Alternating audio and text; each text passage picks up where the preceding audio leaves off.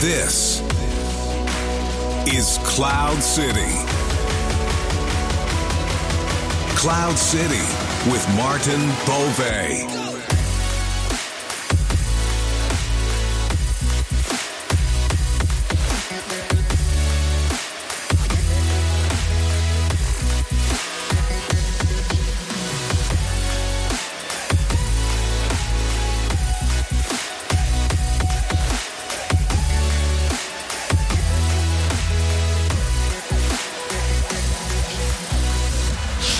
Hey, hello, this is Martin Mauvais uh, from Cloud City. I have Sophie Manigart in the studio. Sophie, welcome. Uh, Martin, thanks for this invitation. Thanks for being here. Yeah, it's really great having you. So I'm going to give a, I'm going to try to give a short introduction um, about who you are. So Sophie Manigart, uh, professor and faculty dean with Vlerick Business School and the University of Ghent, and board member of a lot of companies. Um, specialized in finance, I can say, more uh, entrepreneurial finance, private equity, venture capital, and business angels. Sophie, uh, it's always difficult to introduce a professor. You've taught at so many business schools and around the world. Um, did so much research also. Would you like to add something to that list? um, this is a nice introduction, a nice, uh, concise overview because uh, it pictures what I'm standing for. I'm standing for financing entrepreneurial companies, uh, very interested in high growth companies and uh, how they match their resource requirements, financial resource requirements with what they need with their goals and their ambitions and their dreams, um, trying to bridge uh, the academic world, the world of science uh, on the one hand, and uh, the real world with uh, serving on boards and, and talking to people and giving advice to entrepreneurs and investors. Yeah, I think it's it's it's really fascinating, actually, the, the world of entrepreneurial finance. Um, mm-hmm. Yeah, it has such a huge impact. So before we move on, actually, I would like to ask you a question. So, um, civil engineer, eh, burgerlijk ingenieur. Uh, uh-huh. I, I, wondered in my preparation how you get from being a civil engineer to a finance professor. for me, that's it's it's it's really a huge leap, actually. Yeah. No, it's not such a huge leap, Martin, because uh, as an engineer, obviously, you're uh, very strongly involved in maths. Uh, you do a lot of maths, and finance is also about numbers, about having the numbers right. So, what did I do? I did after my engineering studies, I went on to study management at the Vlerick School, and uh, there I discovered the world of finance. I, I would never be able to be an, an, HR professor, for example. I don't understand the psychology of the human mind. I could not be a marketing professor. Huh? But finance is really about uh, uh, more numbers, mathematical models, rational more rational uh, to start with. Uh, so um, we do see that quite a lot of finance profess- uh, finance professionals uh, do have a scientific background. So uh, it's not so uncommon. Okay, okay. So, but um, yeah, so you started at Vlerick. Um, can I also state that you were one of the first people that started to research uh, all about financing startups and, and scale-ups? Yeah. Yeah, that's correct. Uh, even on a worldwide basis, I was not the first, but uh, there were very few of, of us interested in the phenomenon. Uh, so it was definitely not mainstream my PhD a long time ago was about uh, the development of the venture capital industry in Europe. I really had to explain everyone what venture capital was, so it was absolutely unknown at that point in time. Um, it could not be published in the mainstream journals because they were really looking at that domain as being very small and utterly irrelevant. At that point in time, it was only the quoted companies that were important and where you should devote your time to, not those tiny startups that, well, what's the purpose of those? Yeah, okay. Yeah. Yeah, I think times have changed, of course, because I think mm-hmm. the startups, yeah, we all know them the Googles, the Amazons, the, yeah, they all uh, grew really quickly. So, um, do you still do research, by the way? Oh yes, obviously. Yeah? That's our task. One of the Ah. main tasks of being a professor at the university. Yeah? and you keep researching uh, about the um, Yep. startup world, entrepreneurial finance. Yep. Together with uh, PhD students and uh, with uh, international colleagues. Uh, one project that we're starting currently is about uh, um, sustainable finance. So, financing uh, ESG related uh, companies. We're not sure how we're going to define that. That's uh, another topic. But uh, the world of entrepreneurial finance is evolving so quickly. Another project is a private debt rather than private equity. Uh, so again, quite some similarities. It's um, an, an asset class that has been exploding the last decade, becoming uh, more and more important, and going to be more important in the future as well. So uh, yeah, there's so much uh, interesting things going on. Yeah, yeah. So, what are the big trends that you see actually, if you compare it the la- I, the last ten years, for example, in the world of In- uh, entrepreneurial in- in- finance? Yeah, in in real life. Yeah. okay. So um, definitely uh, it has become much more acceptable to look for financing from different sources. In the old days uh, entrepreneurs went to look for funding from their family and friends that has always existed. Um, then they went to the banks and that's it and banks should not finance startups because they are way too risky. I don't want banks to risk my um, money uh, that I saved on my savings account. They should not use that to finance startups. So I don't think that that's the role of banks. So I really agree with banks being quite tough there. But then it stopped for many companies. Okay, so for many entrepreneurs, they did not um, think about looking for funding elsewhere. And so many entrepreneurs in those days limited the growth um, depending on the amount of cash they were able to make through their day-to-day operations. Yeah, So that made that the growth rates in the past of young companies was very slow. So we did not see those explosive growth companies as we see now. Um, given that that has changed dramatically, so entrepreneurs, some entrepreneurs um, are really ambitious.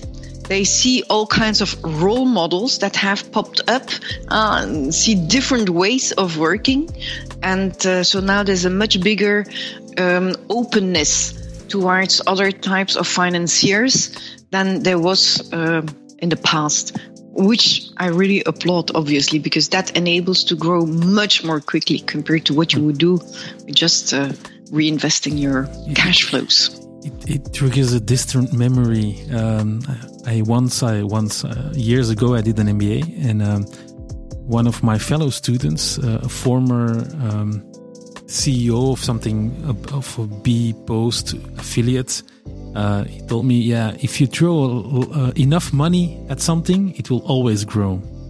Is that true? No. no, definitely not. Uh, you need to have a good product market combination, and it's so difficult to find that. So it's absolutely not easy. So, um, second, you need to have the ambition to grow a company. But it's true that typically, if you don't have the ambition, then the money will not be thrown to, to you. You will not look for the money. Um, and you have to have the capabilities of building a sustainable organization. So, growing a company is extremely difficult. Without money, it probably is not going to happen. Although we have seen examples of very clever strategies to overcome the hurdle of not having external money. Um, but uh, it's not because you have the money that by definition you grow. Look at the portfolio of venture capital investors, of angel investors. They're full of failures. It's part of the game. That's why we call it venture capital. Yeah, yeah. Yeah, last week we had uh, Ruud Janssens of the VC tech fund uh, Tomorrow Ventures. Um, yeah, we talked about that also seed capital, uh, how the funds work. Um, it's one of many ways, of course, to get money. Um, and that brought me back to, to a class that I once uh, followed with you, we, uh, fr- from you actually, the entrepreneurial finance class. Now, uh, personally found it much more interesting. Not it's not the right word. More, um, yeah, thrilling actually. More exciting than corporate finance. Uh, now, I know. So you, do I, Maarten. now, uh, for the listeners out there, how would you describe the difference between both? It's, it's a huge difference. Um, and there's no good or bad. Huh? So you can be excited of traditional absolutely. corporate finance as well. But um, my personal interest is also more with entrepreneurial finance. When we talk about uh, corporate finance, you talk about mature companies. They are established. They have uh, strong product market combinations. They have an organization that is uh, set up that runs properly.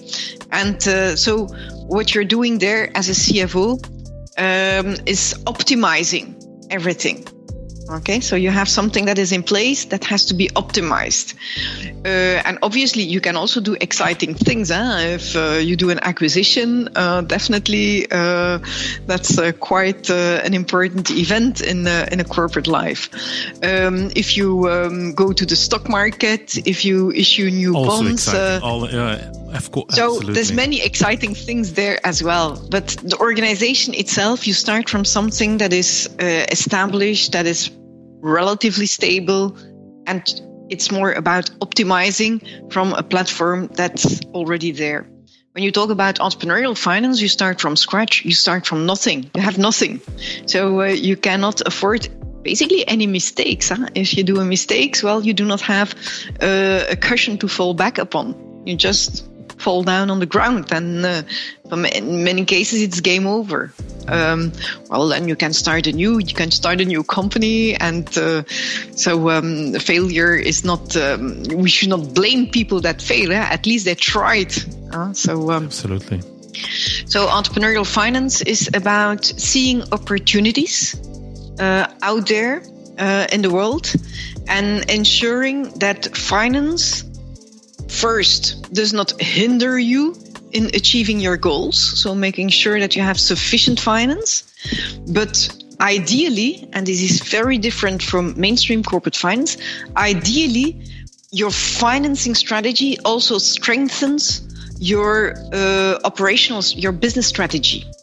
So you have a synergy between your financing strategy and your business strategy. Because what is very different between raising money from the stock markets, from the bond markets, whatever, or raising money in an entrepreneurial finance setting is that hopefully, as an entrepreneur, you have access to smart money.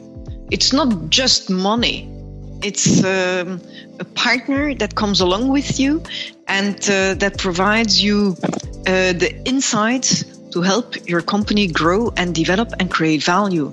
So you don't have that if you issue bonds on the bond market. You don't have that on the stock markets.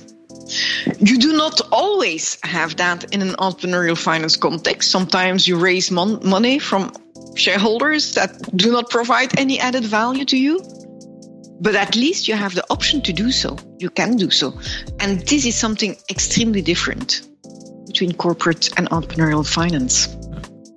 Yeah, I think uh, last week we also talked about that. Um, yeah, it's it's really the the value that that financiers bring to the table also, eh? the yeah. network and, and other stuff. Yeah. Um, and the value that investors can bring to the table will be different de- depending on the stage of development. So one investor can be excellent for the very early seed stage, and another investor might be more important for then the growth, the internationalization stage, whatever. So um, having a good view on who might be optimal at each development stage is really important. Yeah, and attracting the right investors for the next stage I, yeah. also depends on the investors that are at the table at this point. Ah, yeah.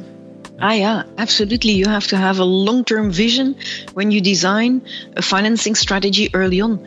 Because if you do not have the right investors early on, they can block even your further development. They can block next capital increases or whatever. If you have the good investors, they can facilitate that.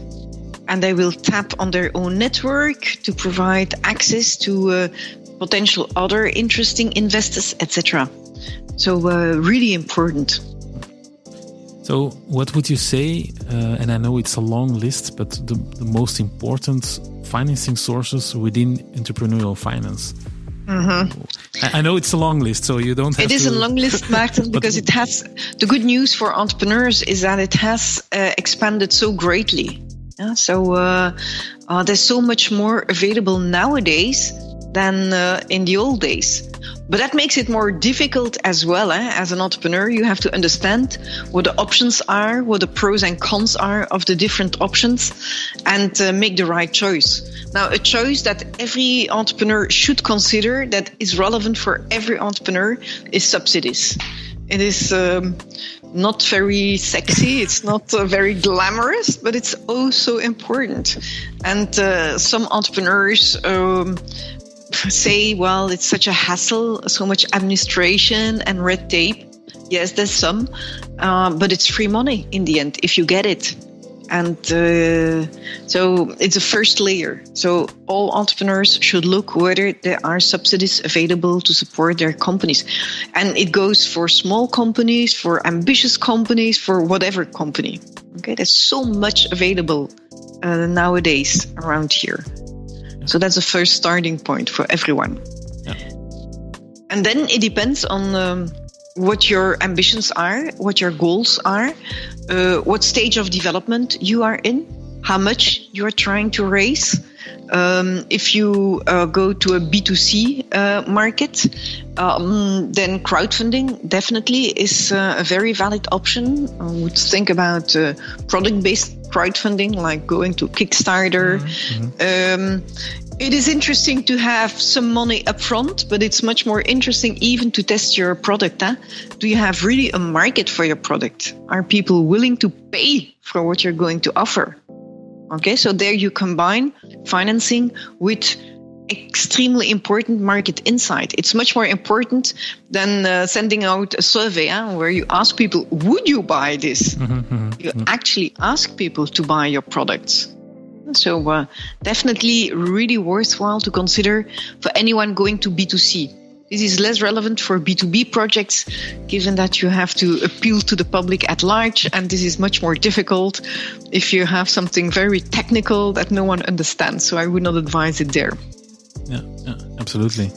And yeah, it's indeed uh, depending on, on, which stage you are. Um, is, is there a clear overview on, on, in each stage what you should need actually eh, from early stage uh, when you just have an idea to, to the scale up phase? What is a normal flow actually? A typical flow, as in the textbooks, is um, going from uh, your family, fools, and friends, or family, friends, and fans, I should say, rather than fools, um, your own savings of crowdfunding, angel investors, venture capital investors, private equity, stock markets, and so on. Uh, this is so um, driven by the amount that those different types of sources can make typically make available. Uh, so, on average, angel investors will invest smaller tickets compared to venture capital investors remark, you also have angels that invest big tickets as well. And uh, you have seed venture capital funds that also look at smaller investments. So there's quite some overlap, but on average, uh, angels would invest less than VC, VC would invest less than private equity, and so on. But it's not carved in stone. Eh? So this is definitely not a rule that all startups should follow. Uh, some companies uh, follow very different financing routes and fare very well. Um, remember Team Blue? Uh, it's now a unicorn. Uh, they have never raised external funding. They started with money from the family. Yes, that's uh, following the textbooks. And then it stopped because they had sufficient internally generated cash flows from the very early days. They never raised external funding up to a point where they really were big and valuations were sky high, where they were uh, able to, where they were willing to raise uh, private equity. Yeah, so depending on your strategy. Yeah, yeah, yeah, that's a wonderful story, of course. If you yep. can uh, pull that one off. Um, now, yeah, business angels, we touched upon that. Um, where lies the real power of business angels? The real power. Um, the real power, if you are an entrepreneur trying to raise angel funding, you really have to go for an angel with experience in an area where that is important for your venture, but where you lack expertise. So um, to have a complementary individual, an angel investor typically has a business background, an entrepreneurial background, a lot of experience. And if that experience is relevant for your venture, that may be a very relevant value added investor. Okay. But don't fall in the trap as an entrepreneur. If you are technologically very savvy, uh, to look for an angel with the same technological uh, expertise, but no other expertise. Okay, you have to be have complementary expertise to be really valuable for, for your venture.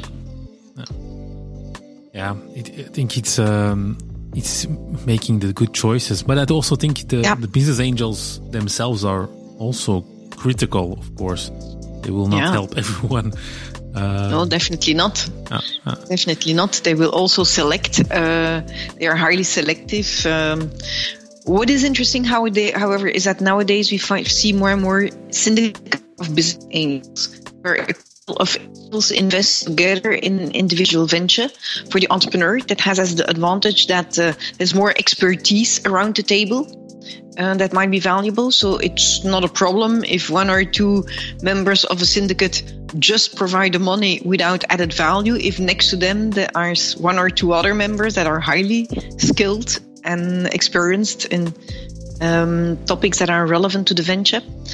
And second, obviously, with the syndicate, you can also go for bigger tickets, um, higher amounts invested. So Right, Sophie. So yeah, I think there are a lot of ways to finance a startup, scale up. Uh, there's a lot of money available in the market. Um, would you still uh, agree with that uh, with Corona? Oh, yes. Oh, yes, absolutely. When you look at uh, statistics uh, that are regularly released, they all show that definitely investment activity has not gone down during Corona. Uh, so um, it was already at a high level pre-corona, and that high level is sustained during this period. Uh, there was a temporary glitch the first months of uh, 2020, well, when there was a lot of uncertainty, but it has picked up immediately. So um, that should not deter entrepreneurs to raise funding. No, no, I, I think I can agree on that. You also see it in the news, eh? and, and oh yeah, and and I read a statement, I think last week in the TED. I'm not sure if it was a TED. Whatever. Uh, it was a statement that, yeah, while you have a, a big group of people that have a lot of, a lot of money, and because of the banks printing out money continuously, this group of people always get more and more money. But what what they often fail to say, I, I think it maybe it is a problem, but but what they often fail to say is that a lot of this money flows back to startups and, and in the economy.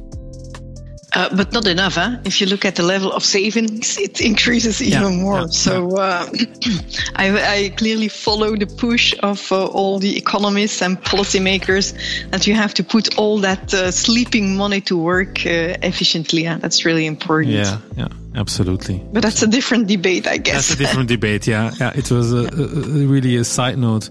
So yeah. Uh, Another uh, source of funding that you often uh, hear about is uh, private equity. Mm-hmm. Um, now, can you maybe first explain what is private equity? Uh, private equity is an umbrella term, uh, Maarten. Uh, that technically it includes all equity invested by professional investors in private firms. Yeah. So, uh, and that can venture capital is basically a part of private equity. Um, buyout financing is uh, more strongly associated with the term private equity, so it's a little bit an ambiguous term. If you talk about buyout financing, then professional investors will acquire a majority stake in a mature company. So that's a major difference with venture capital, where they focus on young, uh, high growth oriented companies uh, buyout. Investors will focus on those mature companies that they also want to expand and grow, where typically management um, existing or a new management team will also acquire an, not an important uh, fraction of the shares. So as to align the goals of the investors on the one hand and the management team on the on the other hand to really go for value creation yeah, you often see that really more in established companies in, in scale ups i think um, yeah yeah yeah, that's that's really their playing field, eh? That's, and not only later stage uh, scale ups, but also very old established companies. Eh? For example, uh, bpost uh, was previously. Um, government uh, owned uh, organization and that existed for I don't know how many centuries already. Well, it has been taken over at some point in time by a private equity investor uh, who turned it around before bringing it to the stock market. So you can talk about really very, very mature companies there as well. Now, private equity, I think a lot of people have really a, a bad image of it. Uh, yeah. yeah. it has a bad reputation. Um, yeah, unfortunately. Why? Yeah.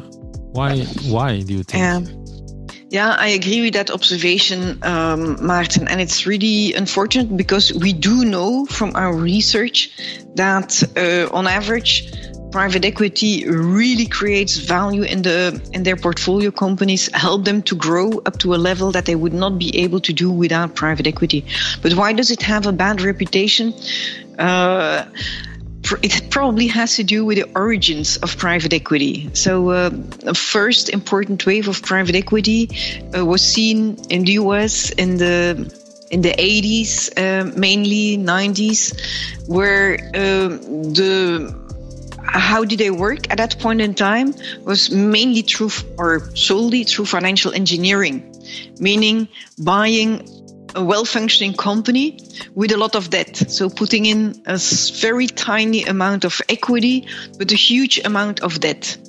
And the idea is that the debt would be repaid from the operating cash flows from the underlying company. So basically, they bought the company and paying it with the cash flows of the company. But obviously, if you have a lot of debt in that company, uh, then all the cash needs to be used to repay the debt, and there's no cash left for uh, for further development, for growth, for investment. So we do see that quite a lot of those companies did underinvest in R&D, in marketing, etc., to enable to repay the debt. Second, um, consequence thereof, if you have way too much debt, and if anything happens operationally with that company. So uh, markets are changing, new competition, new technology, whatever. Um, this is unsustainable. You cannot support that kind of shocks then, um, given your high level of debt, uh, high level of financial commitments that you have to serve. So we do see that indeed uh, quite a lot of those highly leveraged companies, um, in the end, did not survive. Due to the fact that the private equity entered with debt levels that were way too high. Nowadays, private equity has developed. They still use a lot of debt. And uh, I must frankly say that at this point in time, uh, I'm again afraid that debt levels are way too high, that we will see quite a lot of um, bad cases popping up in the years to come. Uh, I'm really afraid of that. Uh, debt levels are again very high in private equity backed uh, deals. But nowadays, the overarching philosophy of private equity has changed. So it's not only about financial engineering and high levels of debt, but it's also about strengthening the underlying company, creating value with the underlying company. First, by empowering management, making them an important shareholder as well. Second, by uh, strengthening the governance, uh, but also by pushing very hard for value creation operationally by enhancing operational efficiency on the one hand, but also pushing for growth. And so that push for growth is something that is um, relatively recent from the well recent in my point of view from the last decade let's say uh, that we absolutely did not have before So uh, it's now the, the, the the industry has transformed itself and has found a way to be economically really relevant. So also relevant from a societal perspective. Okay. So really pushing for growth. Uh, and really investing also in companies to make it bigger, yes, stronger. Yes, uh. yeah. So going for growth, efficiency, better governance, everything together, creating a stronger company. And with governments, uh, governance, you mean really uh, also uh, leveling up the, how the company is managed and the boards yeah. and, and, stuff like that. Huh? Oh. Yeah, and everything that comes along with that. Yeah, absolutely also really mm-hmm. important. yeah. So um, yeah, I think private equity for sure has its place. Uh, yeah, sometimes of course uh, the bad cases you always hear them mm-hmm. in the mm-hmm. news. Uh, yeah, yeah, uh, it, it's it's it's yeah that's sad of course. Um, but now. Um, but uh, there's also very nice cases. Yeah, huh? Do you re- do you remember the case of Taminco?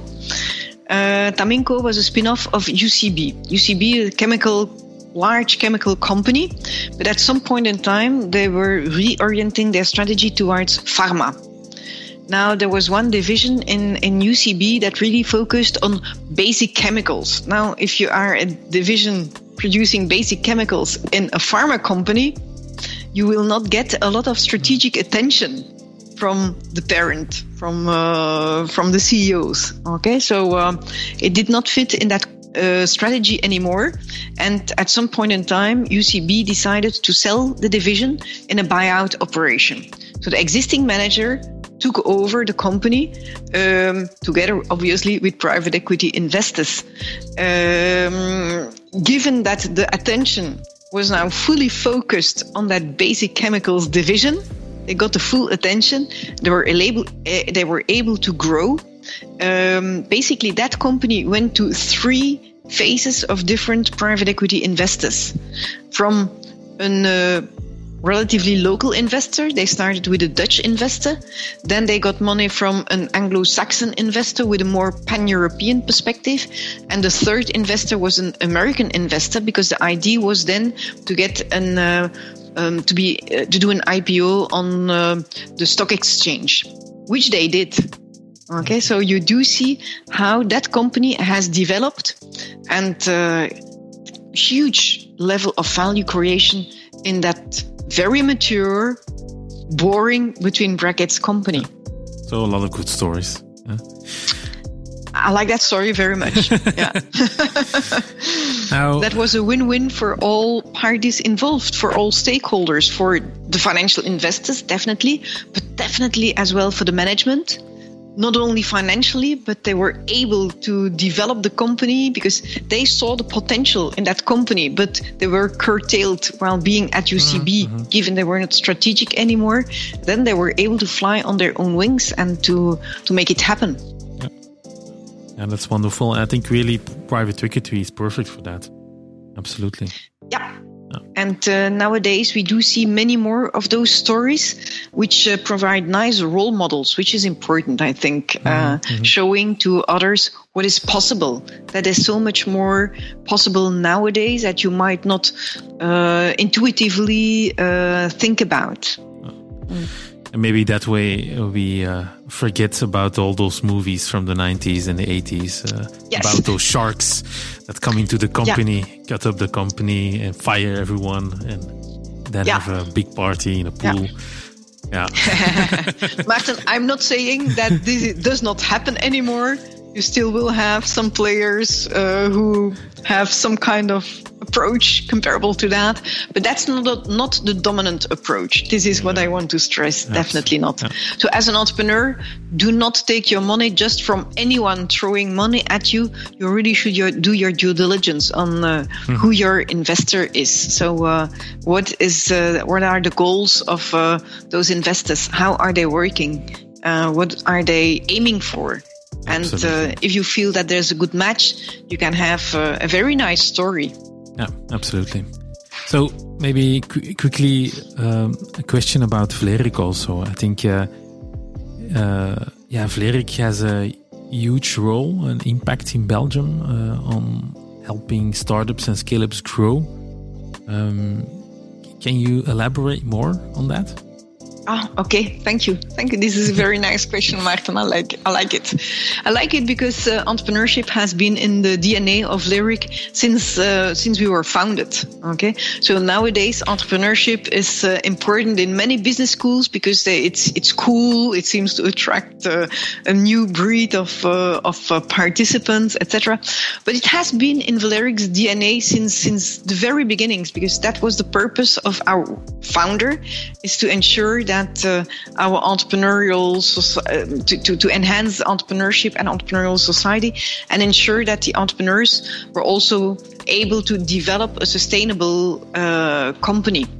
Uh, so it has been in our DNA and it always was in our DNA. So we find entrepreneurs extremely important and that's why we have specific uh, programs tailored for uh, all kinds of entrepreneurs, but we also have entrepreneurship classes in all of our master and MBA programs. So uh, if you take a long-term program at Vlerick, you are confronted with entrepreneurship. We really want to show that there's alternatives next to working for a big corporate or for a consultant or whatever. Nothing wrong with that, but we want yeah. our students to to consider all the different options and to understand that every option can be really interesting, meaningful, valuable. So it's all over the place and we also research it obviously given that we are also an absolutely. academic business school yeah, absolutely yeah and yeah, with you as uh, one of the lead uh, researchers, actually, yeah. For, for, for, I, to be honest, well, I uh, uh maybe we can say that you're even you have the the pop star, rock star uh, image, no, in in the in, in that world of entrepreneurial finance. Martin, I'm not considering myself as a pop star. Thanks for the analogy. I never thought about it like that. But um, um, when we study entrepreneurship at Vlerick, entrepreneurial finance is one important aspect, but there's other aspects as well. Eh? And then I have other yeah. colleagues uh, who also look at that, who do a great job there as of, well. a lot of great. so it's not a one woman show. No, uh, no, definitely no, not. Uh, a lot of great uh, researchers indeed, and uh, a lot of uh, great big quality also, huge yeah. quality at Vlerick. Yeah, yeah, yeah, yeah. I, I've. We should not be too modest there I fully agree with that. Yeah, yep. So uh, let's our modesty behind. Yeah. Maybe a final question, Sophie. Um, so I had a lot of startups already in the show. Uh, a lot of also companies that has, have grown. For example, RoboVision uh, with AI, uh, ML6. Mm-hmm. Um, now, I have noticed that uh, Ghent has a really big ecosystem, not around uh, I around several types of companies, but I think biotech is a big one, uh, mm-hmm. but also tech companies, uh, and mm-hmm. it's, it's, a tech podcast. Mm-hmm. Where does that success come from? Okay, so um, first, uh, it is well known worldwide that uh, that kind of entrepreneurship really thrives well in cities. Uh, rather than on the countryside, um, and that uh, it definitely evolves in hubs where you create dense networks uh, among the different participants and actors. And one of the triggering, extremely important triggering uh, factors in Ghent was that uh, in the 90s there were two crazy young entrepreneurs uh, creating Netlog. Um, and Netlog. Um, the older listeners may still remember that, may have been a member. It's a social network, and say yes, social networks. But at when they were um, thriving, they were bigger than Facebook. To put it in perspective, Facebook was much smaller than it is right now, uh, but they were bigger than Facebook. Obviously, they were not able to raise the amount of funding that Facebook was able to raise that enabled it to grow. Uh, given that when they were active, there was some risk capital, venture capital, but not to the same amounts as there is now in, in, in our region. But uh, so they had that great, very early story, very successful, up to a point that they were outcompeted by Facebook's uh, the winner takes all. So uh, it does not exist anymore. But that was really important. Why? Because they had so many employees in the region working for them for that kind of tech company. And we do see that a lot of those employees started their own company. And the two founders themselves started a couple of were active in a couple of other companies, were uh, investors in other companies, were mentoring other entrepreneurs. And when we do see a second generation, we see not only subsidiaries, um, but then those um, new companies also spawned off new companies, etc., etc. And once you have so that created an initial critical mass of uh, like-minded people, uh, comparable visions, working uh, in a very entrepreneurial way on comparable topics. Okay, so they could really talk to each other.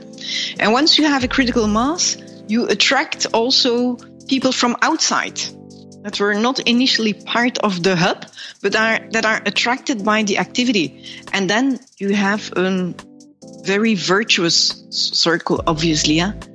But Netlog definitely was the start was of the, the whole tech scene uh, in Ghent. Uh, yeah, so that's really the origin. Okay, that was like really uh, like HP uh, and Intel were really igniting Silicon Valley. Uh, Netlog in Ghent was the analogy. Okay. Yeah, that's a really a cool story, and I've been looking for that answer for I think about almost thirty episodes. So okay, yeah, yeah. so I finally have the answer. Um, uh, Martin, you probably interviewed much younger people. Uh, that's uh, the, no, no, no, no, not always, not always. With some always. history, you can have a different look. Not always. Okay, cool. Thank you, uh, Sophie. Um, we've come to the end of the show. I would like to thank you uh, for participating. Um, it was really interesting. Uh, next week we will have another startup story in our uh, mini series. So uh, mm-hmm. thank you again. Thank you for the listeners. Thank you, Martin. Uh, thank you for having invited me for this show. Uh, it was great sharing my ideas and my vision, and I would welcome reactions on uh, my ideas, obviously. Huh? Okay, super. Thank you, Sophie. Okay, and to the listeners, bye. See you next week. Aspects, de partner met meer dan 15 jaar ervaring in application hosting voor al uw cloud-oplossingen. Onze missie een zorgeloze IT-infrastructuur opzetten op maat van jouw organisatie, met gegarandeerde maximale uptime.